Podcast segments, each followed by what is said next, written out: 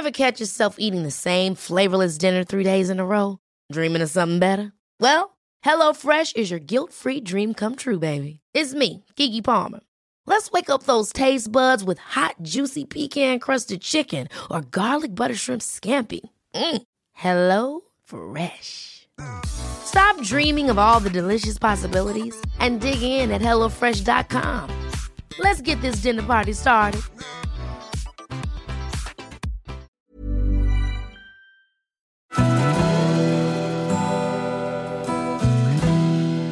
Välkommen till Stora relationsguiden. Podden där parterapeuten Anneli Östling tillsammans med sin sidekick Bella guidar dig genom allt som har med kärlek och relationer att göra. Följt av väl beprövade tips och råd.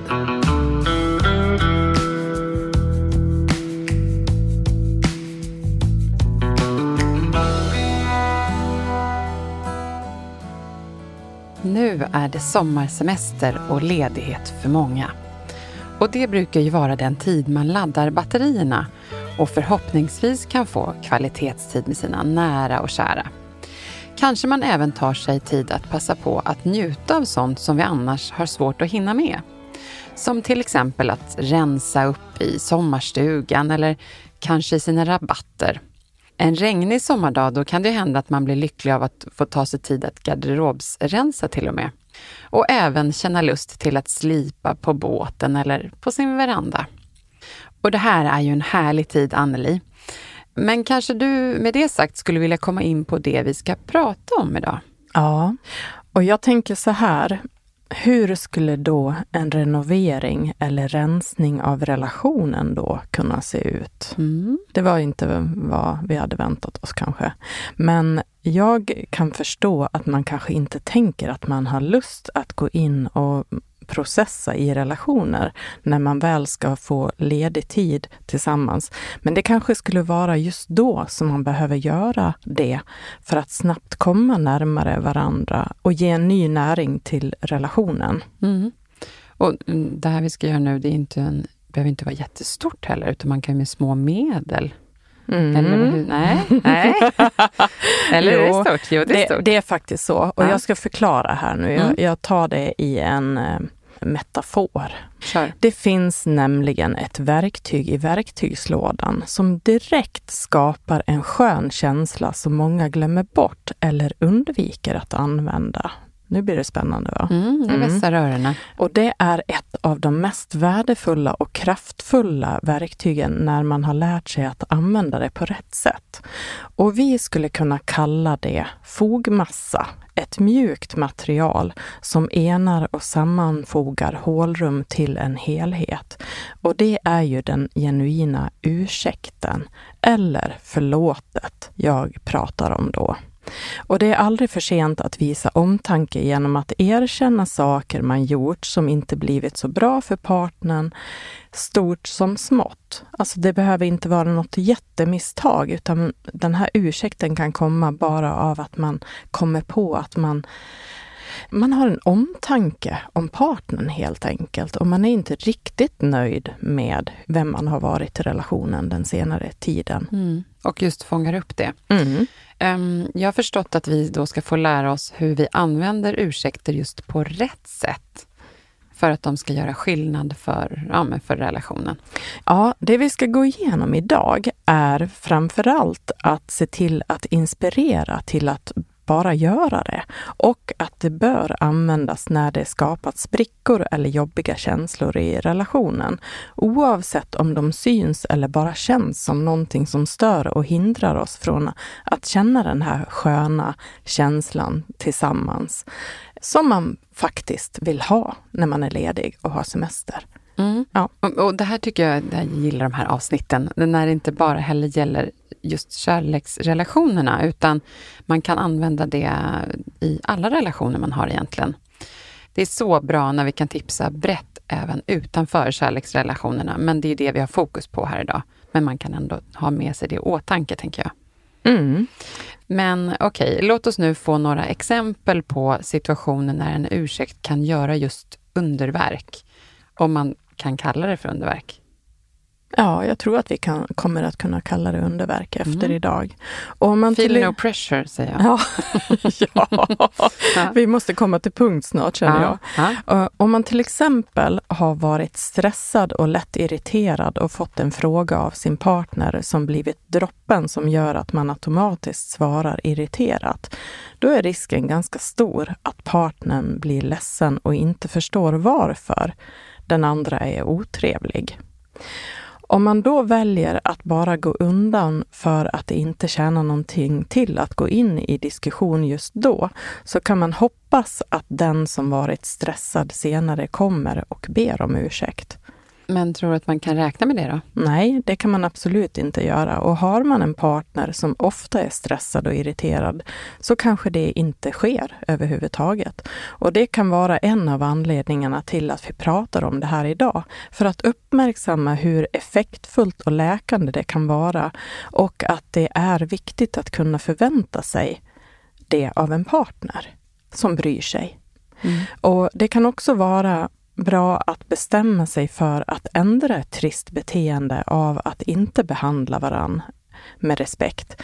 Och det ansvaret ligger hos båda att se till att det blir en förändring. Ja, men precis. Det är klart. Men om bara en har insikten att man bör göra så här, då, vad gör man då? Ja, det kan vara en väldigt god start. Eh, man kan ändå inte förändra någon annan och är det då en som blir medveten och börjar agera på ett nytt sätt så kommer det garanterat att spilla över på den andra. Att få just den där ursäkten då, det kan väl göra att den andra får lättare att göra sig av med den tråkiga känslan kan jag tänka mig. Och det kan ju säkert till och med rädda en hel kväll eller dag. Ja, absolut. Eller kanske till och med en hel semestervecka. Kan det vara så? Definitivt. Det skulle kunna rädda en hel semestermånad, skulle jag säga. Speciellt om man skulle få höra det från en partner som vanligtvis är snål med att be om ursäkt av ren omtanke. Och det kan ju ske eh, om den andra börjar. Mm. Och jag ska ta ett till exempel här. Om man blir sur för att partnern har råkat missa att göra någonting och då går omkring och är småsur en hel dag eller kväll, så kan det vara bra att välja att svälja stolthet och till exempel säga Du, eh, jag är ledsen att jag blev sur igår för att du hade glömt att köpa grillkol på vägen till stugan. Jag förstår att det inte var din mening och jag lät det ändå gå ut över både dig och barnen det blev ju faktiskt bra ändå. Och jag överreagerade igår och ber om ursäkt för det. Mm.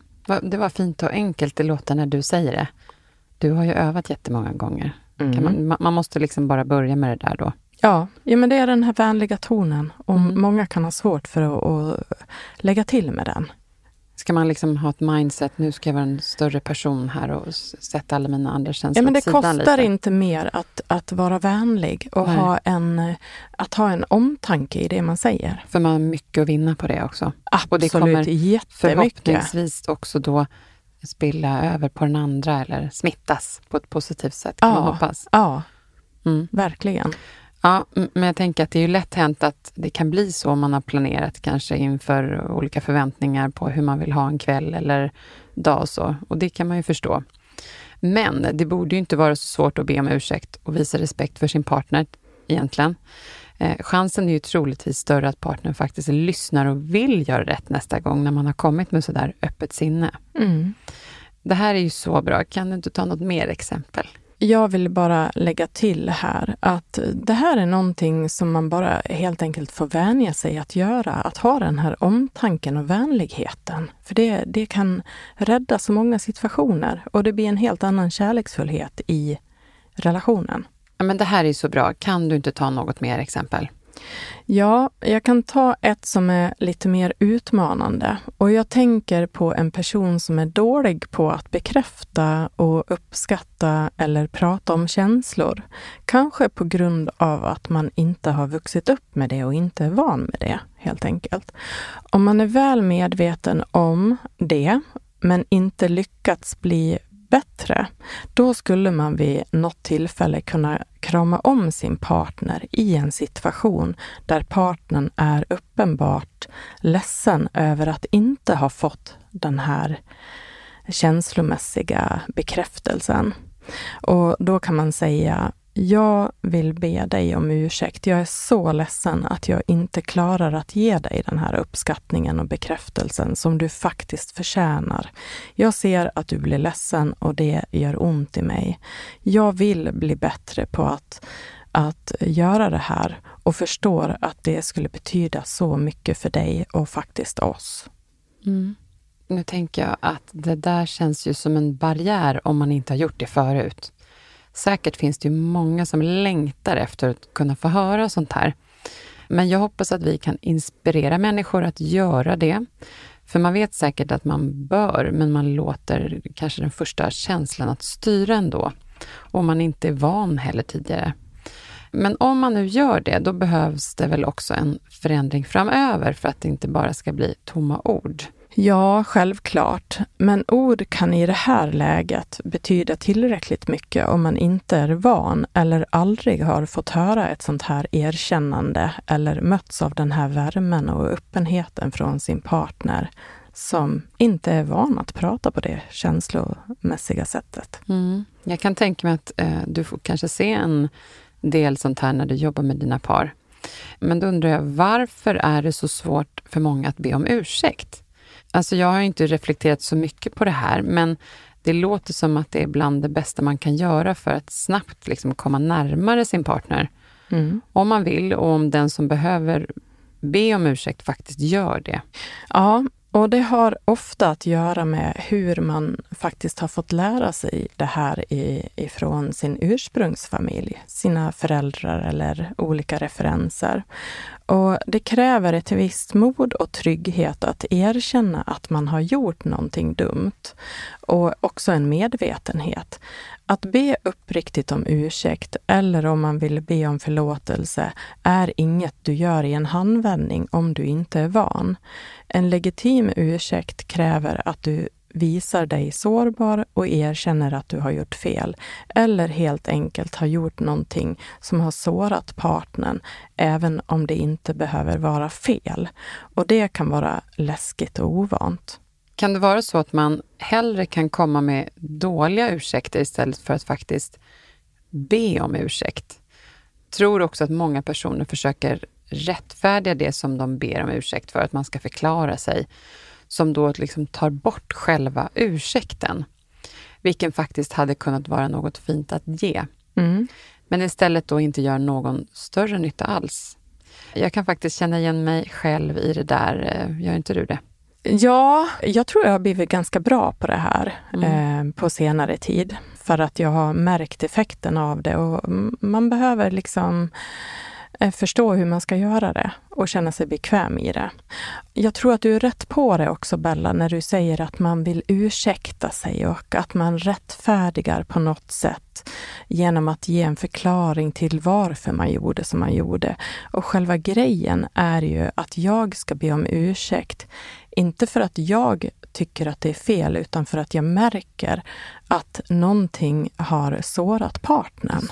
Mm. Så det, har inte med, med mig och rätt eller fel att göra, utan det har att vara det har att göra med att, att vara lyhörd ja. för partnerns mm. reaktion. Mm. Och eh, sällan har man menat någonting illa och då är det lätt att man vill förklara sig och faktiskt glömmer att det inte spelar någon roll när man har sårat någon annan utifrån hur den har uppfattat det. Vi behöver be om ursäkt för just det, att vi sårar, även om vi själva inte förstår hur man kan bli sårad av just det där. Och det får vi naturligtvis inte visa. Att be om ursäkt handlar inte bara om att säga förlåt. Det är ett sätt att ta ansvar för sina handlingar och visa att du faktiskt förstår konsekvenserna för din partner.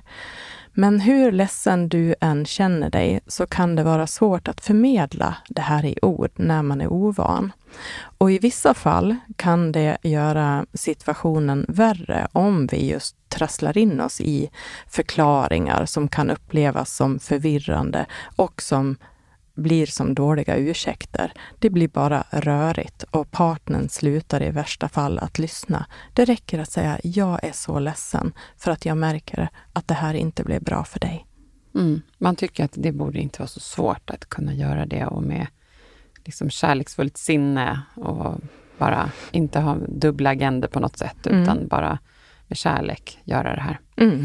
Det låter ju som vanligt väldigt enkelt när du beskriver det. Så, men jag skulle då, perfekt brygga här över till att höra, vi lyssnar lite på vad folk på stan säger om sin och partners förmåga att be om ursäkt. Du var ju ute och ställde lite frågor, så låt oss höra det nu. Mm. Alltså jag, alltså jag gillar ju inte konflikter. Så att jag är, väldigt, jag är väldigt snabb på att be om ursäkt. Jag tycker att ursäkt betyder att man tar ansvar för sin relation. Och det är väldigt viktigt att om det är små eller stora grejer, att kunna säga förlåt eller be om ursäkt. Och samtidigt när den andra människan gör, så jag behöver tänka på att, att kan jag för, förlåta mig och förlåta dem samtidigt?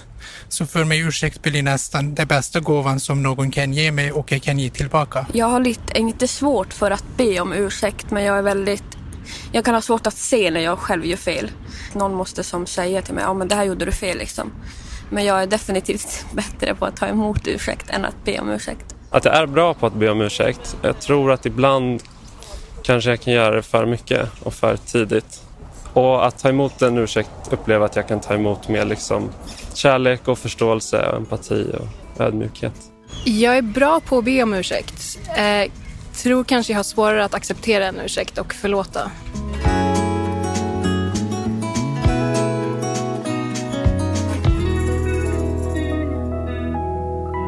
Okej, för de som tycker att det här är svårt, hur kan du bli mer konkret i hur man faktiskt ska lyckas, Anneli.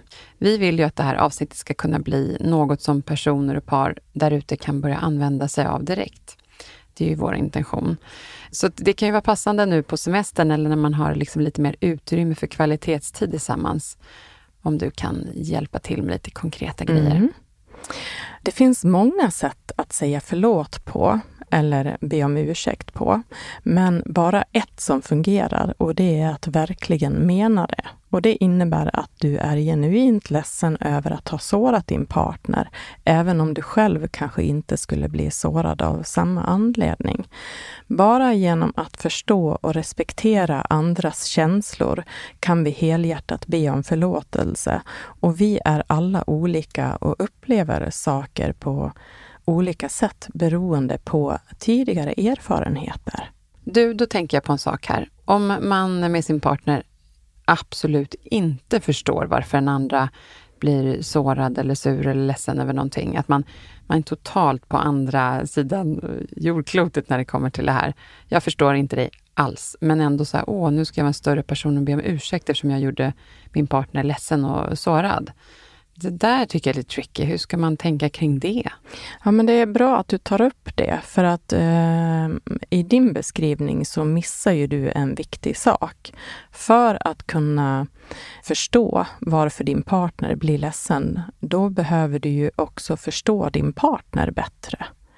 Du behöver förstå hur det här kan upplevas för din partner. Och det här är naturligtvis utmanande, men eh, vi behöver göra det jobbet. Så att eh, helt enkelt, eh, jag kan ta något exempel här. att mm. För att lyckas med det där så kan man ju börja med att fråga sig själv vilka referenser du haft när det handlar om att be om ursäkt och förlåta. Vi gör ofta så som vi har blivit lärda, så det kräver medvetenhet och mod att tänka och göra annorlunda som vuxen. Det räcker heller inte att bara konstatera att föräldrarna var dåliga på det här, utan vi behöver göra ansträngningar att faktiskt göra på ett nytt sätt om vi vill vara en omtänksam och respektfull partner just gentemot den partnern som vi faktiskt har valt. Och då behöver vi också lära oss att förstå partnern. Mm. Alltså om en partner blir sårad så finns det en förklaring till det. Men och då, jag tänker också att det vi själva ger får vi ju oftast tillbaka. Och i det här fallet då kan det betyda just en glad partner som då automatiskt blir mer kärleksfull. Allting blir mycket härligare om vi bara kan svälja vår stolthet eller vad det nu kan vara. Ja. Eller bara tänka, oj, vi är ju faktiskt olika i det här. Jag kanske bara ska be om ursäkt och så kan vi komma vidare. Ja, och jag tänker tycker att jag fortsätter att vara konkret och det kan vara svårt för båda med att både att be om förlåtelse och att förlåta. För att kunna förlåta måste du kunna lita på att din partner menar det den säger, vilket baseras på förtroende och tillit, men också mod att ta emot en ursäkt eller ett förlåt. Ja, det är ju faktiskt en annan sak. Ja. Att just känna förtroendet för andra. Ja, och för att be om förlåtelse måste du först förstå på djupet vad du säger förlåt för, så att du verkligen menar det. Vi behöver känna att personerna i vår närhet är uppriktiga och vill oss väl. Men vi behöver också bli medvetna om vilka hinder vi själva har i den här processen. Och det kan handla om tidigare erfarenheter då vi inte fått den respons som vi önskat, som faktiskt kan bli att hindra oss att våga be om ursäkt eller våga ta emot mm. en ursäkt om man inte kan lita på att det är genuint. Och inte det en stor anledning till att vi drar oss just för att göra det? Jag menar att vi kan vara rädda för att inte bli väl mottagna när vi visar oss sårbara lite som Binder done that. Mm. Eh, ja, jag håller så. helt med om det. Och det som kan underlätta är att tänka att du inte behöver hålla med din partner. Om du ber om ursäkt så gör du det för att du ser att någonting du gjort eller sagt sårat din partner. En halvhjärtad ursäkt som du inte menar sårar bara din partner ännu mer. Och du behöver ha den viljan att din partner ska kunna må bra med dig. Det här tycker jag är viktigt för folk att bära med sig nu. Ja. Alltså, du måste helhjärtat mena det. Annars så skapar det bara mer problem mm. och större sår. Om, om man inte har varit, om man tycker att det är svårt, då kan man fråga sig hur enkelt är det att programmera om sig att tänka så? Ja, det kan man behöva träna på. Och ibland nästan med eh, skolboksexempel i hur man kan uttrycka sig. Som till exempel, jag är ledsen att jag gjorde dig illa. Det var inte min mening, men jag inser nu att jag sårade dig. Eller så kan man säga, jag borde ha sagt det här på ett annat sätt. Förlåt mig. Jag märker att det här inte blev bra för dig. Okej, men vi har väl också ansvar för hur vi tar emot en ursäkt eller ett förlåt.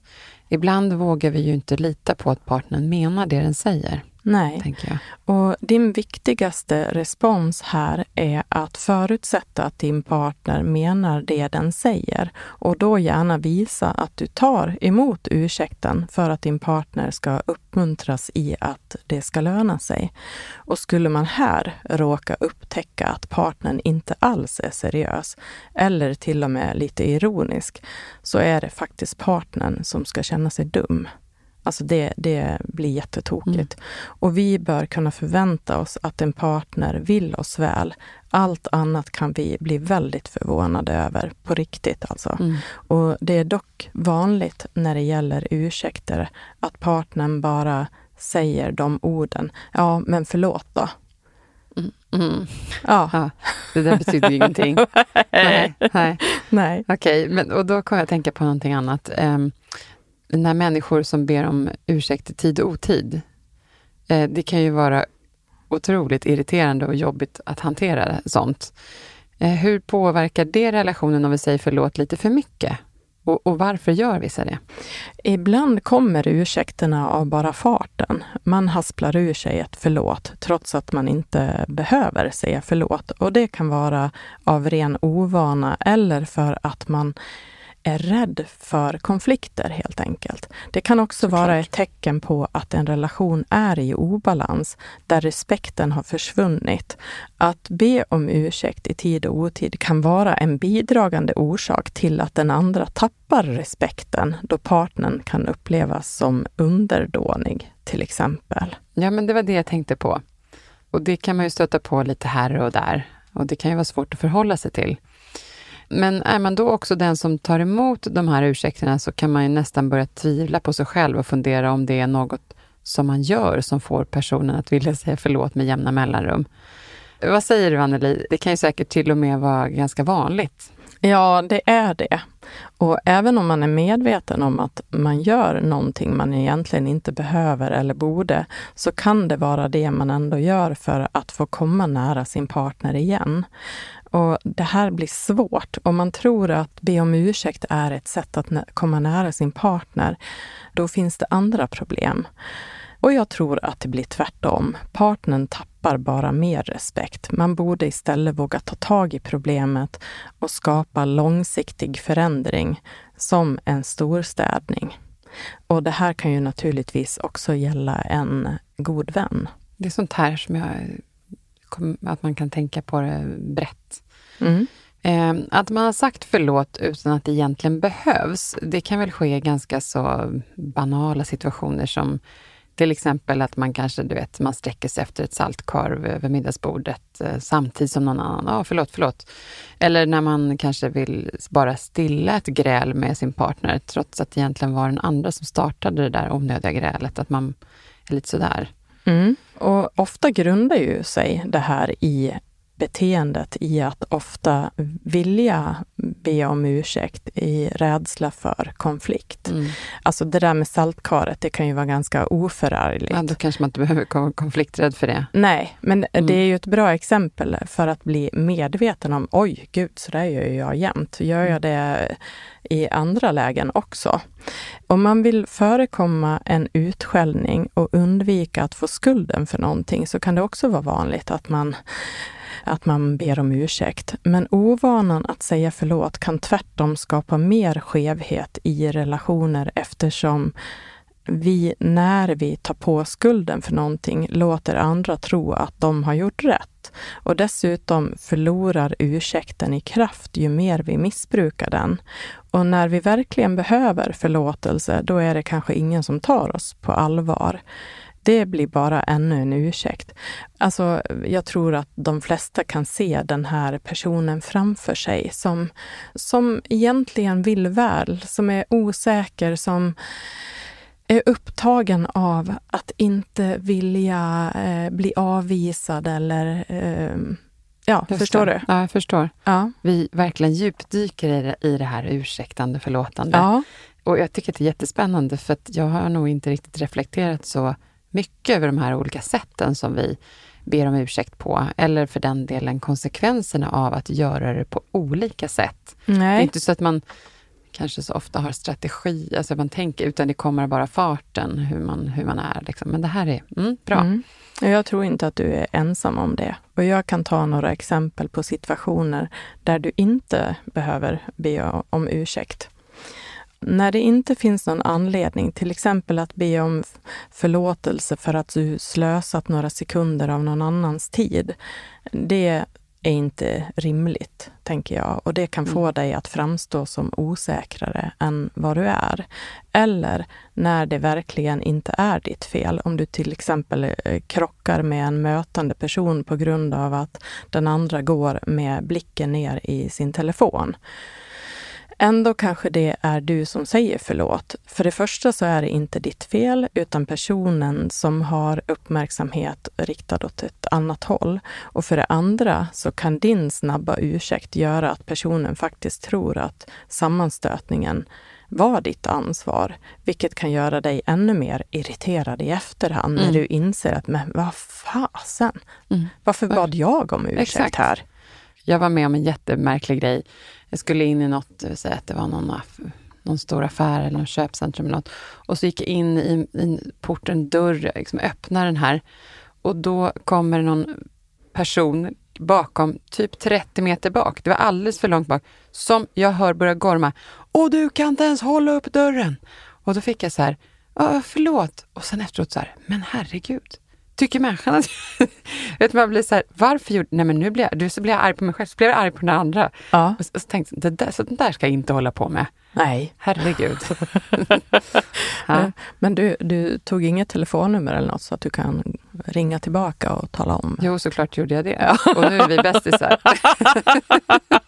det tror Nej. jag inte. Nej, det gjorde jag inte. Och det var inte heller 30 meter, men det var mer än bara 2-3 meter. Du överdriver lite. Ja, men det var extremt långt ifrån. Det var inte naturligt. Nej, men jag tar ett annat exempel. När du får dåligt samvete över att du varit lite låg eller trött på grund av personliga problem när du träffade dina vänner till exempel. Du kanske smsar eh, dina vänner och ber om ursäkt för att du drog ner stämningen och malde på för mycket om det som var jobbigt för dig. Och i ett sånt läge kanske man istället ska säga tack istället för förlåt. Och hylla sina vänner för deras tålamod och förmåga att lyssna på dig när du behöver det som mest.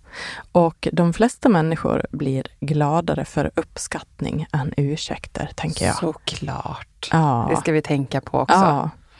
Eller till exempel när du gör om samma misstag gång på gång. Om din partner påpekat för dig hur någonting vardagligt kan vara Ja, men som till exempel att du inte ska ställa knivarna med äggen uppåt i diskmaskinen.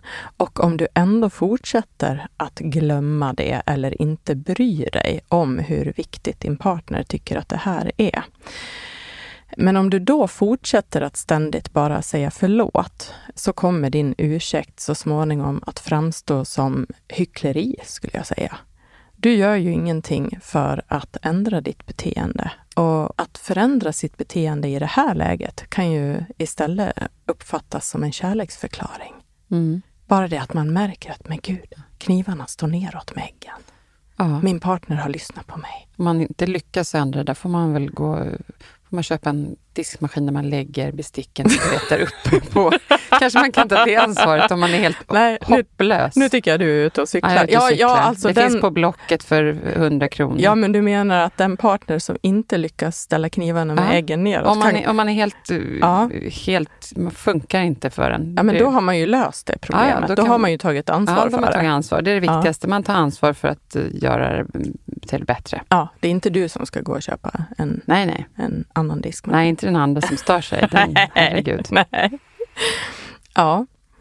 Det finns få kärleksförklaringar som kan vara så enkla och helt gratis, som också kan betyda så mycket för någon som längtar efter att få känna sig just viktig och respekterad. Och det här är ju ett bra tips för sommaren. Mm. Att bara komma ihåg de här små detaljerna, liksom att saker som gör partnern glad. Mm, små medel som gör stor skillnad. Ja. Och nu ska vi få höra lite fakta om just det här ämnet. Mm. Det kan vara svårt att säga förlåt och att förlåta. Förlåtelse är en gåva som gynnar både givaren och tagaren. Per-Erik Milam, forskare i praktisk filosofi vid Göteborgs universitet, har funderat och forskat på givandet av gåvor i anknytning i sitt forskningsprojekt om förlåtelse. Många filosofer och teologer tänker på förlåtelse som en gåva, något som ges fritt och inte kräver något i gengäld. Och psykologer har visat att förlåtelse är en kraftfull handling för både förlåtna och förlåtande, säger Per-Erik Milam. Naturligtvis kan själva förlåtelsen vara svår att hantera. Det kan vara smärtsamt att tänka på oförrätter som drabbat dig och tufft att bestämma om du ska förlåta.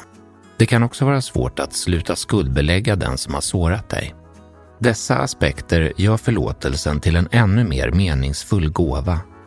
De bästa gåvorna är ju de som uttrycker din kärlek, omtanke eller uppskattning genom att du visar att du har tänkt på någon och verkligen försökt förstå den personen, säger forskaren Per-Erik.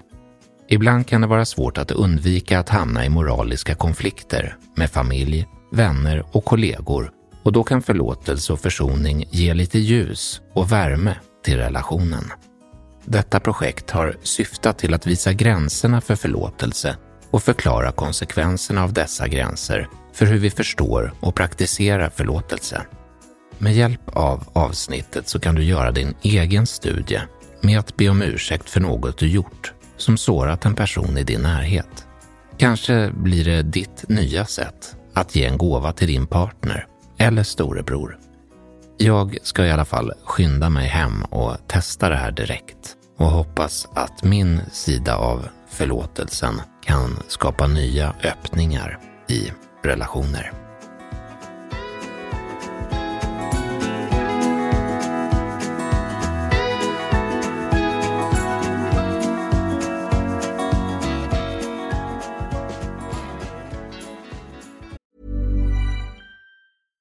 Hey, it's Paige DeSorbo from Giggly Squad. High quality fashion without the price tag. Say hello to Quince.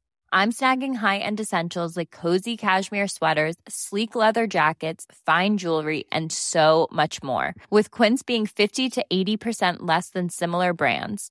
And they partner with factories that prioritize safe, ethical, and responsible manufacturing. I love that.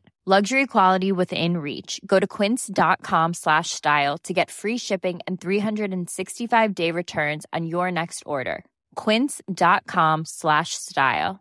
Ever catch yourself eating the same flavorless dinner three days in a row? Dreaming of something better? Well, hello fresh is your guilt-free dream come true, baby. It's me, Kiki Palmer. Let's wake up those taste buds with hot, juicy pecan-crusted chicken or garlic butter shrimp scampi. Mm. Hello Fresh. Stop dreaming of all the delicious possibilities and dig in at HelloFresh.com. Let's get this dinner party started.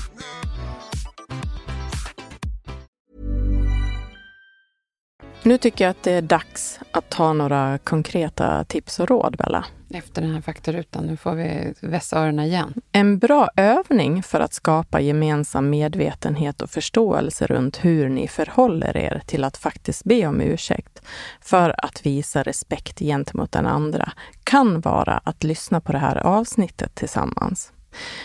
Om båda rannsakar sig själva och funderar på hur man är kapabel eller inte med att be om ursäkt, så har ni kommit en bra bit på väg. Var bara försiktig med att peka på hur dålig den andra är på att be om ursäkt, utan börja med att berätta om hur du är på att be om ursäkt. Ja, men jag undrar också om det kan vara provocerande för en partner som inte är där. Hur tar man upp det här med sin partner på bästa sätt om man är liksom oceaner ifrån varandra? Ja, visst kan det vara provocerande. Man kanske får börja med att göra det här själv. Om man inte är vana att be om ursäkt på det här sättet så kommer säkert den som blir provocerad ändå att få sig en tankeställare om partnern tar täten i att göra det. Det går liksom inte obemärkt förbi. Mm. Så ha tålamod, tänker jag. Och att kunna säga förlåt eller be om ursäkt är en viktig grundpelare i en relation.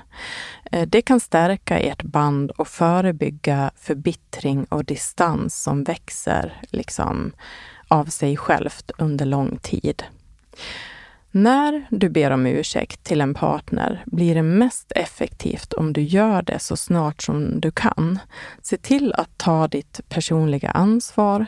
Berätta hur du planerar att göra allt bra igen och hur du undviker en liknande situation i framtiden. Själva anledningen till att be om ursäkt till sin partner behöver vara att jag bryr mig om hur min partner ska känna sig tillsammans med mig. Det är väl bra? Mm, mm. verkligen. Mm. Och fundera på vilket som skulle kunna vara ditt syfte med att be om ursäkt i framtiden. Vem har du fokus på när du ber om ursäkt? Är syftet att själv bli förlåten eller är det att visa omtanke om din partner? Det här kan låta lite som samma sak, men det är värt att reflektera över. Ja, jag tycker att det är väldigt tydligt att det ja, vad bra. antingen handlar om den andra som man tänker på eller så då sig själv. Ja. Och det skulle det väl inte vara? Nej. Nej. En annan sak att fundera över är, hur brukar du agera när du ber om förlåtelse? Alltså vilket ordval, vilken ton, vilket ansiktsuttryck, vilken ögonkontakt eller kroppsspråk har du? när mm. du gör det. En partner som kan ha ögonkontakt och en vänlig blick kan upplevas mera trovärdig och genuin. Man tar sig tid, inte bara river av ett förlåt och det känner partnern. Nu vill jag avsluta med en liten varning. Oj! Försök att hålla dig till ert nuvarande problem eller det som har skapat gnissel och undvik att dra fram gamla saker som har hänt som inte har med nutiden att göra. Och det här gäller både avsändaren av ursäkten och mottagaren så att det inte blir starten på ett gräl som istället eskalerar istället för försonar. Viktigt att tänka på det. Ja. När ska man ta upp de grejerna om de kommer upp då? I huvudet, precis när man håller på Nej, men de, de får man parkera. man, parkerar. Man ställer dem på parkeringen Okej. och, så, och så tar man det eh, genom att tänka igenom hur man ska ta sig an de sakerna. Så man tar en sak i taget. Det är väl bra? Mm. Bra. Ett slutord här. Hur du bör be om ursäkt kan också skilja sig åt beroende på personen och situation. Här lär du dig att bli en riktig ursäktsexpert som i framtiden aldrig behöver känna motstånd till att göra det här längre. Här blir helt enkelt det här verktyget det som ger snabb och positiv läkning och effekt. Mm. Och föder kärlek. Du låter så kärleksfull när du säger det. Kanske till och med lust. Oj.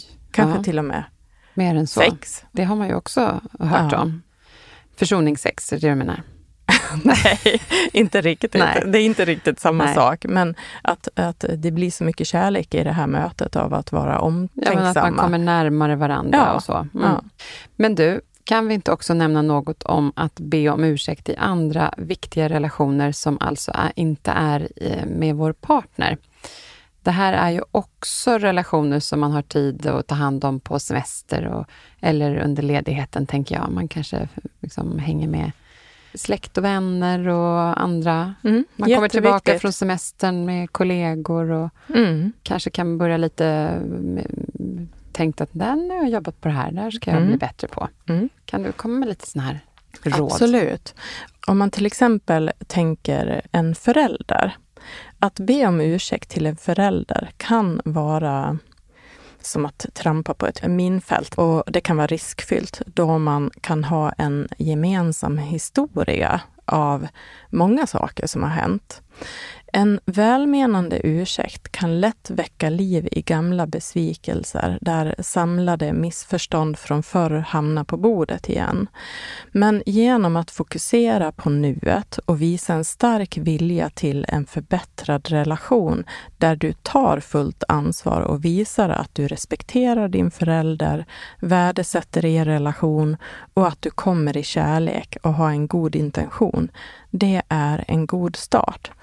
Vi kan aldrig veta vilken respons vi kommer att möta, men vi kan vara inställda på att oavsett vad som händer så är vi villiga att bemöta och gå vidare och göra det arbete som krävs för att nå en försoning så långt det är möjligt. Genom en god vilja med en god intention så kan man liksom svälja gamla oförrätter. Mm.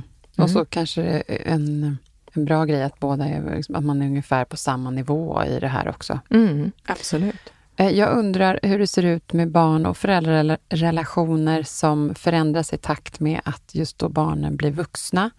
Som du vet, när man, då kommer man ju mer på en jämlik nivå. Hur gör man bäst för att få till balansen då till varandra här? Mm. Och det är just det som kan hända när man gör eh, den ansträngningen som jag nyss beskrev. Helt plötsligt så börjar barnet, alltså det vuxna barnet, äh, ta klivet att be om ursäkt. Och det kan få föräldern att vakna till och förstå att en son eller dotter faktiskt har blivit vuxen och eftersöker en mer ansvarsfull vuxenrelation. Det blir mycket enklare då. Ett vuxet barn kanske har större förmåga att få till det här då tiderna har förändrats med generationer och vi har blivit mer medvetna om våra relationer. Fastnar man i att föräldern ska ta ansvaret och städa upp i relationen så kanske det aldrig kommer ske. Ja, just, man kan inte bara förlita sig på att liksom, varför man, föräldern är den som ska äga frågan. Det kan lika gärna vara barnet, för nu är vi båda vuxna här. Och, Ja, men den som har förmågan. Ja. Alltså man har inget att förlora, bara massor att vinna. Och även om man inte får den respons som man önskar så kan man ändå känna sig stolt över sig själv. Man har gjort det man kan och sitt bästa. Så. Mm. Eh, Men då tänker jag när vi ändå är inne på familje, hur är det man, med syskon? För där är det också en annan sorts dynamik. Mm. Eh, och man har varit kivats som barn kanske. Hur, Ja, det är lite speciellt med Ja. syskon. Om du och ditt syskon har en välfungerande relation och din det du har gjort är av mindre slag. Alltså ni, ni kan vara stingsliga gentemot varandra och det, det kanske inte behövs så mycket för att det ska bli lite gnissel. Det räcker ofta med ett helt vanligt förlåt eller en trovärdig ursäkt. Är det däremot det senare i en lång serie upplevda övertramp så kan du använda din ursäkt som ett sätt att bryta den trenden. Erkänn din skuld och lova att ta större ansvar framåt för att visa respekt och vara tydlig med hur du skulle önska att din relation skulle kunna fungera framöver. Förmodligen så är ni två om det som har skett och du kan vinna på att vara den första att lägga ner stridsyxan här. Mm. Det här kan vara känsligt. Ja, jag kan tänka mig det. Ja. Och du kan bara hoppas på att din syster eller bror hakar på det här. Men det kommer inte att gå obemärkt förbi. Det vi ska komma ihåg är att vi inte kan förändra någon annan. Bara förändra vårt eget förhållningssätt och peka inte finger och gräv inte upp gamla oförrätter. Det kan räcka med att bara konstatera att er relation tidigare har varit ansträngd, men att du nu önskar dig någonting annat. Och vad ditt syskon då väljer, det kan inte du styra över. Men du kommer säkert att kunna vila i och känna dig nöjd över att du gjorde vad du kunde. Ja, precis. Hängde du med? Ja, men jag tror det. Just när det kommer till syskon så har jag alltid varit lite förundrad över det här. Jag har inte riktigt bott med mina syskon under min uppväxt. Så jag hade liksom svårt att förstå den här grejen att syskon även skulle hålla på och bråka med varandra på ett barnsligt sätt när de var vuxna. Mm. Jag har liksom aldrig bråkat med mina syskon så, alls. Men att det är en sak att man gör det när man är barn och det tillhör då, men att man kan vara sådär det känns som att människor kan, det är bara med sitt syskon man blir sådär barnslig. Mm. Varför är det så? Och här tror jag att ursäkterna kanske också heller inte precis haglar tätt, om man Nej. säger så. Och det här är en stor fråga och det kan till exempel handla om att det har funnits avundsjuka mellan syskonen, att, det, att man har tävlat med varandra eller att den ena har blivit favoriserad av föräldrarna eller att man helt enkelt är så pass olika att man har haft svårt för att förstå varandra. Och syskonkärlek eller syskongnabb kan leva kvar även när man är vuxna. Jag har en känsla av att man ibland inte anstränger sig lika mycket för att vara i harmoni med ett syskon, så som man skulle göra med en bästa kompis. Mm. Alltså det, det är lite det du sa, att, eh, att det kan bli lite barnsligt. Ja, jag, har verkligen undrat varför eh, det är inte helt sällan att det är så faktiskt. Mm. Ja, okej. Okay. Um, men när vi är inne på familj, hur är det med att eh, be om ursäkt eller säga förlåt till sitt barn då? Mm. Det här är ju lite speciellt. Att säga förlåt till ditt barn är ett viktigt redskap för att illustrera att vem som helst kan begå ett misstag. Och att ingen är perfekt. Även om man är vuxen så, så kan man både begå misstag och man kan be om ursäkt.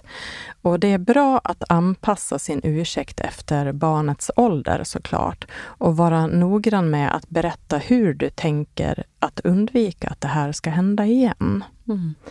Och när du har sagt förlåt så är det bra att låta barnet få säga sitt. Att man ger utrymme för det. Jätteviktigt. Ja. Mm. Hur kändes det när den här situationen uppstod? Hur blev det för dig och hur känns det nu? Att hjälpa barnet att identifiera sina känslor och prata om dem på ett hälsosamt sätt är en viktig förmåga som de kan bära med sig in i sitt vuxenliv. Eh, det stärker barnet i att känna trygghet och tillit till dig och till sig själv. Att förstå sina känslor, det är viktigare än vad man tror. Ja. Välmående i livet, det här är för mig en jätte, verkligen hjärtefråga. Det här blir ju också någon form av konflikthantering. Ja. Alltså barn, om föräldrarna går in och hjälper barnen med deras konflikter så lär de sig aldrig det här Nej. själva. Men det här är ju ett sätt att visa dem hur man kan ja. göra det. Rusta dem för livet. Ja. Ja. Men jag tänker också, det är så viktigt eh, det här som du säger om att man är förälder är den liksom goda förebilden i att visa hur man gör. Att visa hur viktigt det är att kunna be om ursäkt när man har gjort fel, att det är självklart. Eller för den delen vara extra lyhörd när barnet är ledsen och vill bli hörd. Mm. Det om någon. Den, den kärnpersonen, om man har barn så är väl den den allra viktigaste i Mm. det här läget. Jag tror att vi är överens här. Det är vi. Ja. Innan eh, vi avslutar med familj här, jag tänker svärföräldrar också. Det kan ju vara en het potatis kanske. Ja. Hur, ska vi ta den också då? Hur, Ja. hur kan det vara där? Någon, jag kan tänka mig att det kan vara kämpigt för många. Hur, Ja. Till en svärförälder. Ja. Där är ju inte de här blodsbanden riktigt, och man är det är inte det närmsta, men du, vi är ju familj ihop Mm. och sådär. Mm. Och många har en komplicerad eller ansträngd relation till sina svärföräldrar, om vi väljer att prata om svärföräldrar här Mm. då. Och det förflutna kommer lätt tillbaka och spökar i en förlåt-situation. När man får ett förlåt så, så kanske den ena börjar tänka, jaha, ja men det där andra som du gjorde då? Och det kan vara svårsmält om man hamnar på kant med en svärförälder. Öva gärna på din ursäkt i förväg för att bibehålla fokus när det sen är skarpt läge. Man kan till och med visualisera hur man vill att det här mötet ska bli. Och håll din ursäkt ganska kort och som vanligt till ämnet. Och se till att de känner sig bekräftade och visa att du förstår att de är ledsna eller upprörda. Det kan lägga grunden för vänligare umgänge i framtiden. Och du kommer att vara den stora vinnaren om du visar dig stor och prestigelös i att be om ursäkt för det som var din del såklart. Och vad din svärförälder sen väljer att göra, det kan du inte styra över, utan du kan bara acceptera och sen göra ditt val för hur du väljer att umgås. Att inte fungera med sina svärföräldrar lägger ofta en blöt filt även på den egna relationen, då man ofta ställs inför situationer då man ändå behöver ses. Eller om man väljer att helt ta avstånd till exempel, då hamnar ju partnern i kläm. Ja, det är hemskt det där när folk ska behöva komma i kläm och man vill bara ha det bra och så ens förälder och partner eh, går i luven på varandra. Det måste vara jättejobbigt. Så här kan det finnas mycket att, att, jobba med om man, ha- om man har det här problemet. Alla de här ursäkterna, de skulle man ju säkert kunna prata om i hela avsnitt. Men Mm. har vi något mer? Ja, det finns en anledning att använda sig av omtänksamma ursäkter gentemot en vän som betyder mycket för en. Klart, det är ju superviktigt. Ja, det är superviktigt. Och beroende på situation, be om ursäkt direkt när din vän är villig att prata. Och axla ditt fulla ansvar och betona hur viktig vänskapen är för dig. Och var tydlig med att du tänker göra allt som krävs för att gottgöra eventuellt misstag som du har gjort. Eller för den ansträngda situationen som har uppstått. Bra vänner växer inte alltid på träd och det är lätt att ta de du faktiskt har en nära relation med för givna. Så se till att vara uppriktig och kom i kärlek. Man har allt att vinna på det. Och om du inte är redo att konfronteras så kan du istället skriva ett respektfullt eh, handskrivet brev eller en lapp eller skicka ett kort som ett första steg. Och det kan räcka gott. Även om det är jobbigt att vänta på responsen då, att vänta på ett svar om man skickar ett brev eller ett kort. Får jag lägga i Ja. här? Nu, jag förstår det kärleksfulla med att skicka ett kort och brev och sånt där, men jag tänker mig att det är jättemånga där ute som, inte, som är mer digitala. Ja, just det. det är jag som börjar vara så gammal. Ja, nej, men jag älskar själv kort och brev och sånt där. Jag är Ja. helt inne på det. Ja. Jag är lite yngre än dig i alla fall. Ja, det är det faktiskt. Ja, så jag tänker, för jag förstår det kärleksfulla med det, att det är lite mer ansträngning. Mm. Men funkar det med sms eller mejl eller chatt eller vad det nu kan vara? Absolut. Mm. Men det här med kommunikation och hur vi kommunicerar med varandra, det kommer vi ta upp längre Mm. fram. Och eh, det kan också vara lätt att det blir fel i Mm. text. Exakt, ja, men Ja. hur man tolkar. Ja, hur man tolkar. Ja, därför att är det bättre att prata. Ja, det Mm. är ju bättre att prata Mm. om man klarar det. Men istället för att göra ingenting så kan man skicka någon kärleksförklaring på Mm. något sätt genom att, att vilja be om ursäkt. Kan man säga att det var det hela? Är vi klara här, tycker vi? Ja, Ja. Jag, jag känner mig klar. Ja, vad Mm. bra. Mm. Då vill jag tacka för alla kloka ord idag och jag hoppas att lyssnarna har fått med sig en, del här idag. Mm. För nu är det dags att avrunda. Och jag tänkte göra, försöka att sammanfatta lite här, det Mm. som jag har fångat upp. Mm. Och då har vi att eh, det är fascinerande att misstag ofta fungerar som ett socialt kitt. Om man bjuder på sina klantigheter, då blir det ofta ett bra sätt att bryta isen, att folk känner igen sig och slappnar av och sänker garden. Och sen har vi det här att eh, säga förlåt och att just mena det. Att vara sann och genuin i sin ursäkt. Och sen tänka på hur man framför sin ursäkt. Det kan vara lönt att tänka till lite extra innan man gör det, så att budskapet verkligen kommer fram på ett kärleksfullt och vänligt sätt. Och att man säger det för att man är mån om sin partner eller vän eller vad det kan vara. Och att man faktiskt förstår partnerns perspektiv. Du behöver alltså inte tycka lika, men du är mån om den andra. Mm. Utmana sig själv och träna på att be om ursäkt. Om det är så att man inte har upplevt det här under sin uppväxt eller tidigare liv och relationer, det är ju en så viktig och bra egenskap att ha med sig i livet. Så ansträngningar att faktiskt göra på ett nytt sätt. Och om vi vill vara en omtänksam och respektfull vän, partner, förälder eller annat, så kom ihåg att det är bättre sent än aldrig. Det går att eh, komma, liksom, bli bra på det här. Det är bra. Och det som kan underlätta att tänka är att du behöver faktiskt inte hålla med din partner. Om du ber om ursäkt så gör du det för att du ser att det är något du har gjort eller sagt som har sårat din partner. En halvhjärtad ursäkt som du inte menar sårar bara din partner ännu mer. Du behöver ha den här viljan att din partner ska kunna må bra. Kan man säga att jag fick med det mesta, tror du? Ja, det tycker jag. Det känns bra med sammanfattningar. Det är lite kul att, att sitta och lyssna på dig och höra tycker- vad, ja, vad du har snappat upp. Ja, jag antecknat här lite, så jag hoppas jag fick med mig allt. Annars får man spola tillbaka. Mm. Och sen, det här har varit nyttigt och bra att djupdyka i även för mig. Och vilken gåva det kan bli att faktiskt be om ursäkt, både för den som ger och den som får ta emot den. Hoppas att vi har inspirerat våra lyssnare till att bli bättre på det här. Och det är väldigt, väldigt bra om man kan börja träna lite nu på semestern. Mm. Och inte vara rädd för att verka lite. fånig eller liksom... Mm. Utan man gör det fullt ut med en värdighet. Då kan det inte gå fel. Ja, nej men då avslutar vi här och jag, först vill jag berätta lite om nästa avsnitt. Då ska vi ta upp likheter och olikheter och vad det gör med relationen. Ännu ett sånt där bra avsnitt eh, att ha med sig alla slags relationer. Det gillar jag, det är ju så himla bra.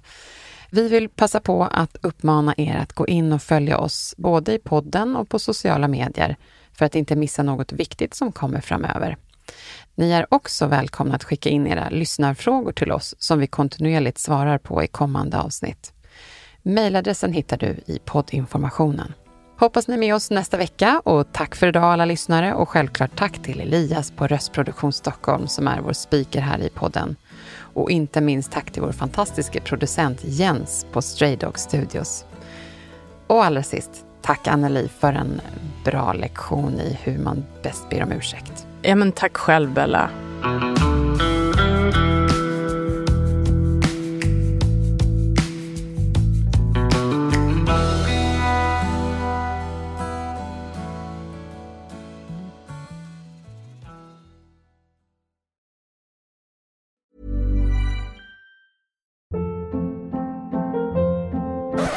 Hold up. What was that? Boring. No flavor. That was as bad as those leftovers you ate all week. Kiki Palmer here, and it's time to say hello to something fresh and guilt-free. Hello Fresh. Jazz up dinner with pecan-crusted chicken or garlic butter shrimp scampi. Now that's music to my mouth. Hello Fresh. Let's get this dinner party started. Discover all the delicious possibilities at hellofresh.com.